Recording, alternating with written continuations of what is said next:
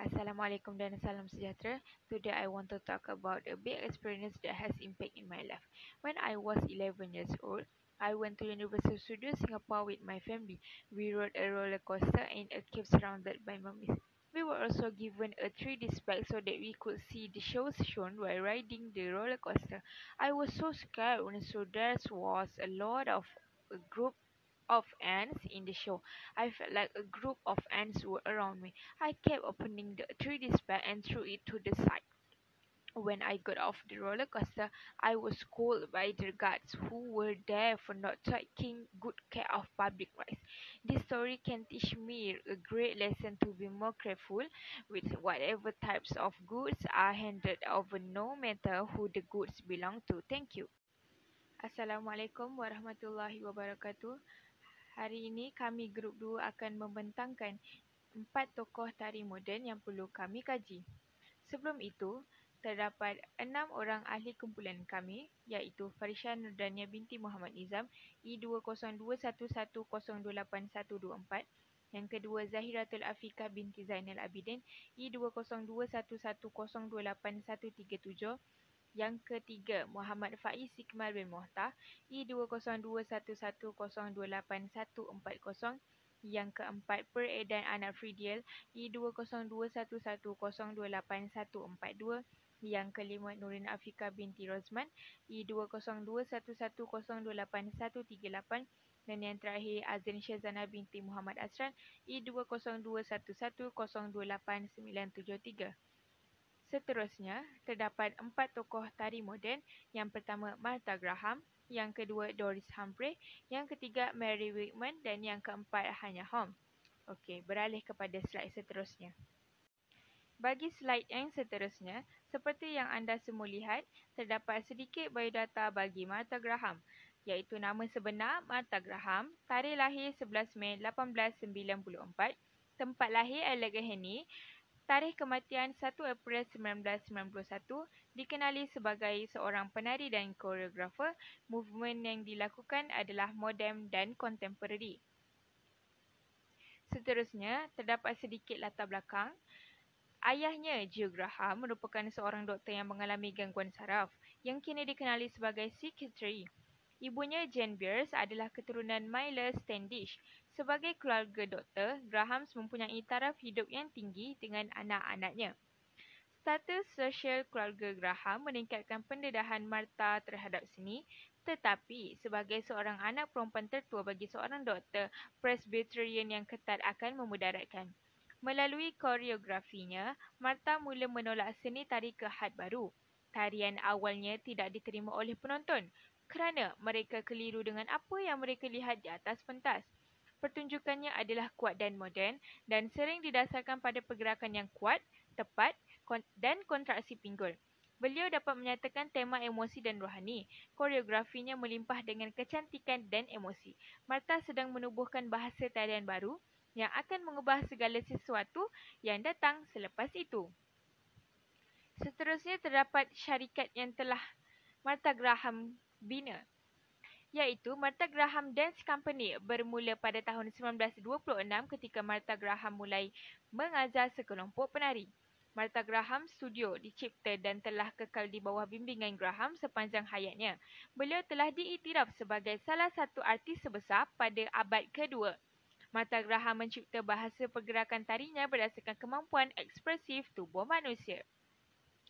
Martha Graham dan syarikatnya telah memperluaskan gerak tari kontemporerinya dan mengubah skop bentuk seni dengan membuat karya dalam konteks sosial, politik, psikologi dan seksual. Seterusnya, karya repertua Graham sebanyak 181 telah memberi kesan kepada koreografer yang lain. Gaya teknik beliau telah mempengaruhi syarikat yang lain dan dapat pujian daripada penonton lebih dari 50 buah negara. Syarikat Tari Martha Graham dikenali sebagai syarikat tarian Amerika yang tertua. Ditubuhkan pada tahun 1926 oleh Martha Graham, syarikat tarian kontemporari masih berkembang maju hari ini. Syarikat itu telah diiktiraf sebagai salah satu syarikat tarian besar dunia oleh New York Times. Post Washington pernah menyebutnya sebagai salah satu daripada tujuh keajaiban alam semesta artistik. The School. Pusat latihan tari kontemporari Martha Graham mempunyai perbezaan dan pusat yang paling lawa yang masih meneruskan tarian di United States terutamanya fokus kepada teknik tarian Martha Graham dan repertuinya. Diajar oleh penari puat itu tersendiri yang telah diajar oleh beliau sendiri pelajar yang terlibat telah meneruskan diri ke peringkat profesional dengan menyertai ke syarikat yang lain. Bagi teknik pergerakan atau konsep koreografi, teknik mata Graham menguatkan pergerakan semula jadi yang berkaitan dengan nafas melalui pengecutan dan pembebasan. Ia menggalakkan kekuatan dan mengambil risiko dan berfungsi sebagai asas untuk kecemerlangan terdapat empat tahap ditawarkan. Maafkan saya. Okay. Graham Repertory. Para peserta mengkaji karya Master Graham yang diilhamkan oleh pelbagai sumber termasuk lukisan moden, sempadan Amerika, upacara rohani dan mitologi Yunani. Komposisi peserta meneroka proses pembuatan tarian dan membina frasa koreografi mereka sendiri. Gyrokinesis, maafkan saya. Gyrokinesis adalah teknik dan pencegahan kecederaan yang membentang dan menguatkan badan melalui prinsip kekuatan sepusat dan eksentrik dan pola pernafasan. Belik, sekolah Martha Graham mendekati latihan belik dengan cara memupuk, memberi tumpuan kepada pelajar kepada kebolehan pelajar masing-masing, maafkan saya. Kelas-kelas itu berstruktur untuk meningkatkan dan menyokong kajian teknik Martha Graham bagi karya tari yang pertama Misteri Primitif pada tahun 1931, yang kedua Perbatasan 1932 dan Dokumen Amerika pada tahun 1938. Okey, terdapat sedikit video bagi karya Mata Graham. Okey, mari kita lihat. Saya rasa boleh buka video ni. Sekejap ya. Bagi slide yang seterusnya iaitu terdapat sedikit biodata bagi Doris Humphrey. Iaitu nama sebenar Doris Bach Bachelor Humphrey, tarikh lahir 17 Oktober 1895, tempat lahir Oak Park di United States, tarikh kematian 29 Disember 1958 dan dikenali sebagai seorang penari dan koreografer. Movement yang dilakukan adalah moden dan juga contemporary. Sedikit latar belakang, Humphrey merupakan anak kepada Bunchingham Humphrey iaitu wartawan dan pengurus hotel. Di Chicago, dengan dorongan ibunya, Humphrey mempelajari Master Ballet dengan Mary Wood Hinham, Hinman di sekolahnya, maafkan saya, Francis Parker School. Pada tahun 1913, Humphrey dan ibunya membuka sekolah tariannya sendiri, menawarkan tarian klasik, gimnastik, tarian untuk kanak-kanak dan tarian ballroom untuk orang dewasa. Doris Bachelor Humphrey merupakan seorang penari dan koreografer Amerika pada abad pada awal abad ke-20. Doris Humphrey dan rakan sezamannya Martha Graham dan Catherine Dunham adalah pelopor tarian moden generasi kedua yang mengikuti Isadora Duncan, Ruth Estigenis dan Ted Shawn dalam meneroka penggunaan nafas dan mengembangkan teknik yang masih diajarkan hingga kini. Syarikat beliau, Doris Humphrey memulakan syarikat Humphrey Whitman dengan Charles Whitman pada tahun 1927. Syarikat Humphrey Whitman ialah pusat teknik tarian moden yang terdiri daripada jatuh, dan pemulihan iaitu kehilangan dan mendapatkan kembali keseimbangan yang diciptakan oleh Doris Humphrey dan Charles Whitman. Pada tahun 1928, Humphrey dan Whitman mengasaskan sebuah sekolah tarian untuk mengajar teknik mereka. Bagi teknik pergerakan atau konsep koreografi, Humphrey mempunyai beberapa teori yang sangat khusus mengenai asas pergerakan antaranya ialah teori mengenai kejatuhan dan pemulihan adalah titik pusat semua pergerakannya. Beliau menggambarkan sebagai lengkungan antara dua kematian. Idea ini didasarkan pada perubahan pusat graviti, keseimbangan dan pemulihan. Humphrey juga berteori bahawa menjauh dari pusat harus diikuti dengan penyesuaian yang sama untuk kembali ke pusat bagi mencegah kejatuhan. Semakin dramatik pergerakannya, semakin dramatik pemulihannya. Selain itu, Humphrey percaya bahawa pergerakan harus mewakili emosi tetapi tidak pada tahap yang sama seperti Graham. Matanya lebih klinikal dengan cara dan sebilangan besar karyanya berkaitan dengan inter- interaksi seseorang atau kumpulan. Seterusnya, seperti yang dimiliki Graham, beliau juga percaya bahawa tarian harus memprovokasi, merangsang dan memberi informasi daripada sekadar menghibur. Tetapi, di mana Graham ingin meneroka jiwa individu, Humphrey ingin menunjukkan dinamik individu dan kumpulan dari perspektif orang luar. Proses pemikiran ini diterjemahkan ke dalam dengan menggunakan tarian sebagai metafora untuk situasi manusia dan bekerja dalam kebanyakan abstraksi untuk mewakili watak, peristiwa atau idea tertentu. Karya tari beliau adalah yang pertama, Keharmonian Warna pada tahun 1928, Kajian Warna 1928 juga, Drama Gerak pada tahun 1930 dan Pengocok pada tahun 1931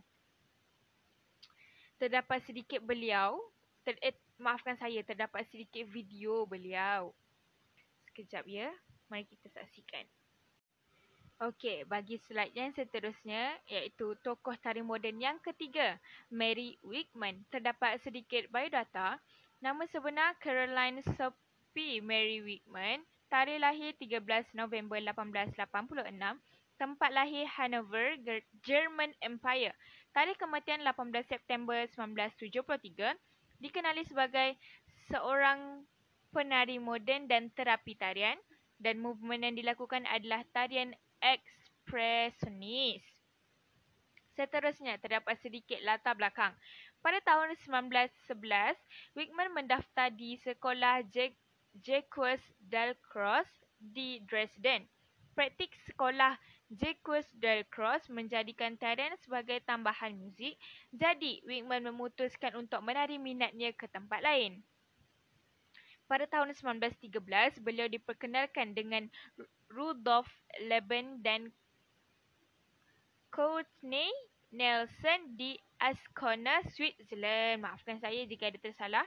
Beliau mendaftar di salah satu kursus musim panas Rudolf Leben dan diajar tekniknya dan beliau melanjutkan pelajarannya di Leban School di Lebensbull dari musim panas Switzerland dan musim sejuk Munich hingga 1919. Beliau juga bekerja sebagai pembantu Leban di Leipzig. Mary Whitman merupakan pengusaha kepada plaza antarabangsa antaranya ialah Paula Nierenska dari Warsaw yang mendirikan sekolah tarian moden pertama di Washington dan juga Meta Vidma mendirikan sekolah tarian moden pertama di Slovenia pada tahun 1930. Koreografinya mengilhami kumpulan tarian komunis pada tahun 1930-an di New York City. Selama ini, gayanya dicirikan oleh pengkritik sebagai tegang, introspektif dan muram namun selalu ada unsur cahaya yang dijumpai bahkan dalam komposisi gelapnya. Syarikat beliau ialah pada tahun 1920 hingga 21, Wickman memulakan sekolah tariannya sendiri yang kemudian dikenali sebagai Resident Central School atau Mary Wickman School iaitu pusat tarian ekspresionis baru Sekolah ini menjadi pusat tarian moden Jerman dan persaingan antara sekolah barunya dan sekolah tarian lama di Dresden tercetus, terutama dengan Paluka School of Dance. Mary Wickman School wujud sejak tahun 1920 hingga 1942 dan terus beroperasi di bawah pemerintahan Nazi dalam Perang Dunia Kedua. Setelah beliau mematuhi peraturan pemerintahan dan memecat semua penari Yahudi di sekolahnya. Sekolah Wickman juga diakui sebagai salah satu dari empat sekolah tarian seni Jerman. Pada tahun 1973, beliau mengajar di sekolahnya yang baru dibuka di Berlin Barat yang menjadi tempat di mana penari moden dari seluruh dunia dapat bersatu dan berkongsi idea. Seterusnya, terdapat teknik pergerakan atau konsep koreografi. Beliau mengesahkan teknik yang berdasarkan kontras pergerakan, pengembangan penguncupan menarik dan menolak beliau ingin memuat, memu, membuat teknik yang tidak memerlukan kuantifikasi melainkan ia muncul dari penafsiran visual tentang keinginan manusia. Manusia, maafkan saya. Beliau ingin tariannya menjadi ungkapan keinginan, nafsu dan inspirasi manusia. Pada pendapat Mary Wigman, setiap gerakan dapat dianggap sebagai tarian jika mengekspresikan perasaan yang sebenar. Teknik dan koreografinya sering terdiri dari me- meluncur, memantul, bergetar, jatuh dan ketegangan. Beliau memberikan pertunjukan awam pertamanya di Munich pada Februari 1914 dengan melakukan dua tariannya sendiri. Antaranya yang disebut Lento dan versi pertama Hezekiah's Witch Dance yang kemudian menjadi salah satu karyanya yang paling penting. Pada tahun 1919, Whitman melakukan konsert solo pertamanya dalam suasana profesional di Berlin, Hanover dan Bremen tetapi konsert ini tidak diterima dengan baik oleh orang ramai. Tetapi beliau tetap meneruskan persembahannya. Beliau pernah membuat konsep dengan menggunakan topeng yang dipengaruhi daripada tarian bukan barat serta tidak memakai kostum khas yang berkaitan dengan belik. Tidak lupa, beliau juga menggunakan bakat komposer, komposernya untuk membuat muzik sebagai muzik iringan dalam koreografinya. Beliau menamakan gaya tarian barunya New German Dance dengan menggunakan kata baru untuk mengungkapkan zeda dari belik klasik. Bel, belik klasik tradisional, maafkan saya. Karya tari beliau ialah Tarian Musim Panas, Image Impian, Hesentance iaitu tarian penyihir, Tottenmel, Tarian Loro, uh, maafkan saya, Irama Perayaan, Tarian Musim Bunga. Itu saja. Okey, terdapat sedikit video bagi Mary Wakeman. Mari kita saksikan. Okey, bagi tokoh tari moden yang terakhir iaitu Hanya Holm. Terdapat sedikit biodata beliau. Nama sebenar Johanna Eckert. Tarikh lahir 3 Mac 1893. Tempat lahir Worms, Jerman. Tarikh kematian 3 November 1992. Dikenali sebagai salah seorang daripada the Big Four founders of American Modern Dance, seorang penari, koreografer, seorang pendidik tari. Seterusnya, latar belakang beliau. Hall merupakan pelajar di Institution of Emil Jacques Delcroix sepanjang zaman kanak-kanak hingga remaja. Beliau membuat keputusan untuk menyambung kerjaya tarinya di Wigman School di Dresden, Jerman pada usianya 28 tahun. Beliau mengajar anatomi, improvisasi dan pergerakan laban di sekolah yang pernah beliau ajari iaitu di Colorado College, Mills College, University of Wisconsin dan Alwyn Nicolai School. Maafkan saya jika terdapat kesalahan. Holm juga merupakan pengetua di New York's Musical Theatre Academy.